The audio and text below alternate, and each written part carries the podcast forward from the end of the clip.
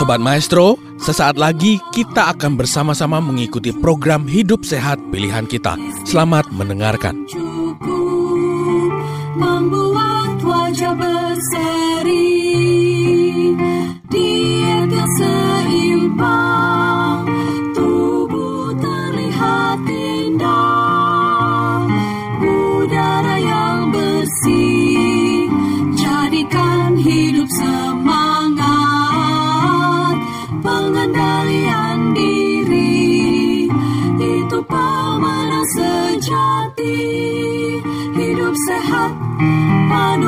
Tuhan hidup sehat sangat berharga sepuluh hukum kesehatan hidup sehat saya perhatikan.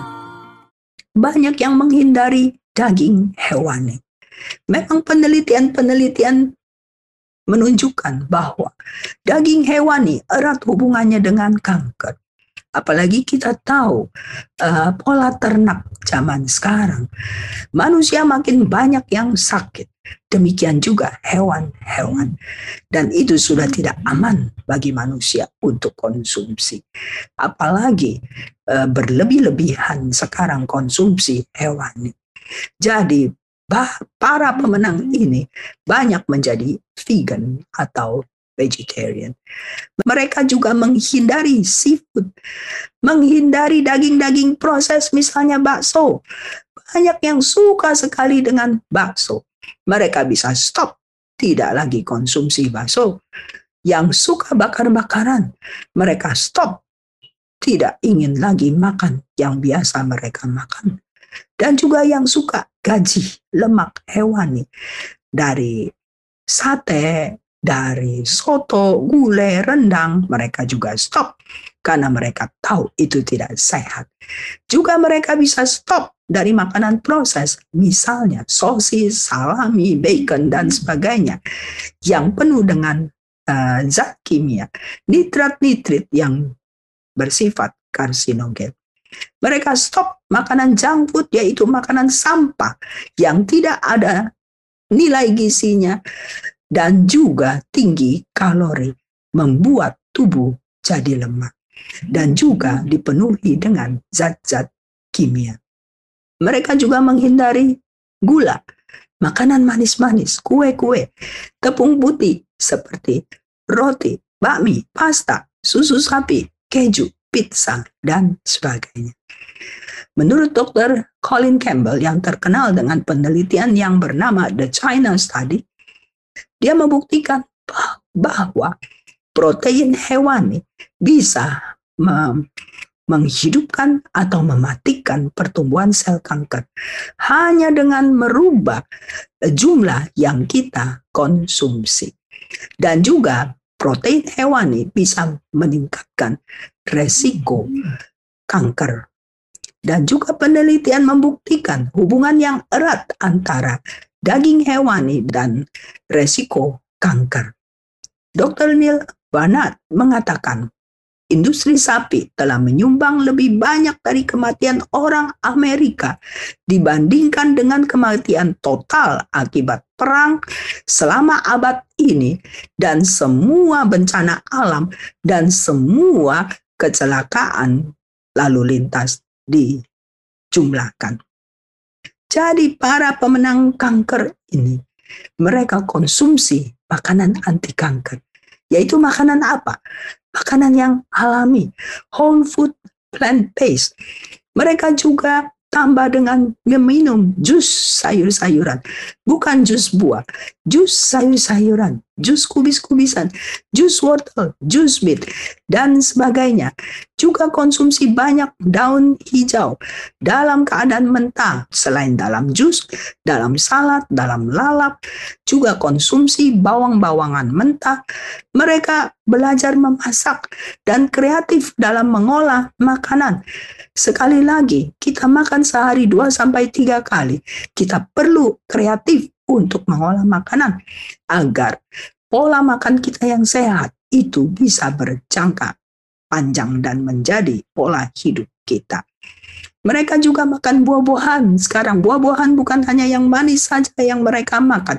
Yang asam, yang sepat, mereka pun makan. Makan buah beri-berian yang sangat bagus untuk uh, kanker. Dan juga mereka mendapatkan protein dari nabati, yaitu dari polong-polongan. Jadi makan lengkap, seimbang, semua jenis makanan yang penuh dengan fitokimia dan antioksidan alami yang meningkatkan uh, kekebalan tubuh, makanan yang alkalin dan menyembuhkan. Jadikanlah makananmu sebagai obatmu. Hipokrates. Mereka terus-menerus memotivasi diri sendiri setiap hari agar terus berjuang dan berjuang untuk menang. Selain itu, nomor tiga, mereka merubah pola hidup secara radikal. Dikatakan oleh National Center for Biotechnology Information, kanker adalah penyakit yang dapat dicegah, yang membutuhkan perubahan pola hidup yang besar. Jadi mereka merubah pola hidup, langsung U-turn, putar balik. Pola hidup yang lama yang mereka tahu menyebabkan penyakit. Mereka ubah. Mereka mulai berolahraga. Mereka mulai jemur matahari yang tadinya tidak pernah mereka lakukan. Mereka mulai menikmati alam, pergi ke alam. Dan juga banyak juga yang sakit kanker karena mereka workaholic, yaitu kerja yang terus-terusan.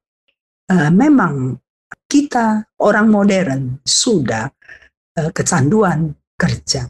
Semua dengan satu harapan, meningkatkan taraf hidup yang baik, tetapi mengorbankan kesehatan. Sekali lagi, uang yang kita dapat tidak bisa membeli kembali kesehatan kita yang sudah hilang. Jadi mereka kurangi pekerjaan. Bahkan ada yang cuti atau berhenti dan mereka mulai mulai rileks menikmati hidup.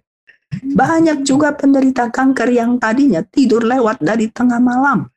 Bahkan ada yang tidurnya pagi.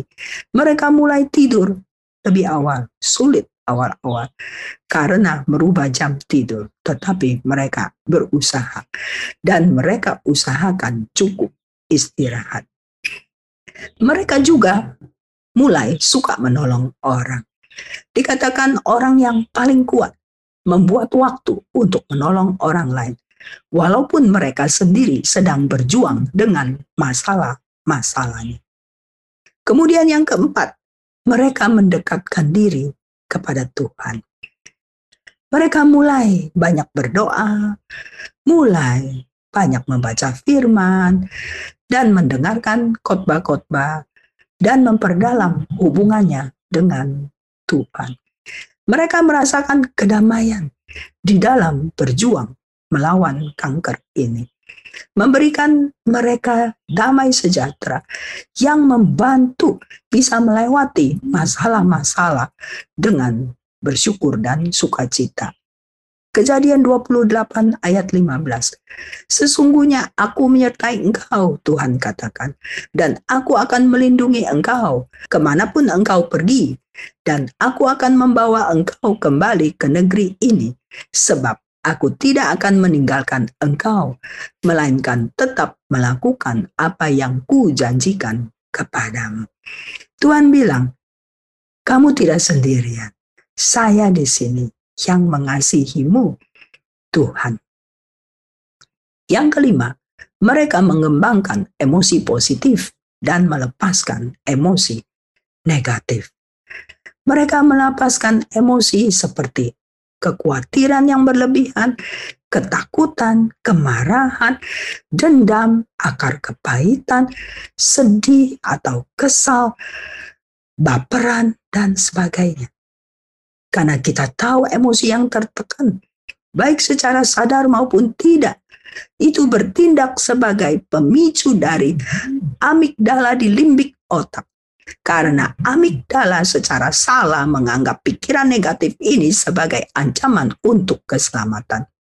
Pada waktu kita merasa pikiran negatif tersebut, tubuh dipenuhi oleh hormon stres yang mendeaktifasikan proses kesembuhan diri secara alami. Jadi siaplah untuk tinggalkan emosi yang beracun itu jika Anda ingin menjadi pemenang kanker. Lepaskanlah emosi negatif, hidup akan terasa lebih ringan. Kemudian ada lagi tipe-tipe personality yang beresiko menderita kanker. Bukan berarti Anda mempunyai personality ini, pasti Anda menderita kanker. Bukan. Tetapi dengan uh, mempunyai beberapa, itu uh, cukup meningkatkan yaitu tipe perfeksionis yang tidak pernah puas. Perfeksionis di rumah, perfeksionis di kantor, perfeksionis di dalam segala hal. Ini membuat tubuh selalu waspada dan tidak santai. Juga workaholic yang tadi sudah disebutkan. Gila kerja, kerja terus menerus, sudah kecanduan kerja. Juga tipe orang yang serius, yang kurang ketawa. Dan juga uh, wanita atau pria yang sangat mandiri dan multitasking, superman atau superwoman, atau orang yang introvert, introvert, pendiam yang makan dalam, atau orang yang negative thinking. Bukan berarti semua yang orang yang sakit kanker itu uh, negatif emosinya. Uh, banyak yang positif Salah satunya people pleaser, yaitu yang suka menyenangkan orang lain. Ini pun beresiko tinggi menderita kanker. Karena orang yang demikian mengorbankan kepentingan dirinya yang utama untuk kesehatan, untuk menyenangkan orang lain. Oleh karena itu, kembangkanlah emosi positif. Dari dua anak ini kita bisa tahu siapa nantinya yang akan mempunyai resiko lebih tinggi untuk penyakit kanker. Hati yang gembira adalah obat yang manjur, tetapi semangat yang patah mengeringkan tulang. Yang keenam, mereka mempunyai keinginan yang kuat untuk hidup. Sobat Maestro, Anda baru saja mendengarkan program Hidup Sehat Pilihan Kita. Terima kasih atas kebersamaan Anda. Istirahat yang cukup membuat wajah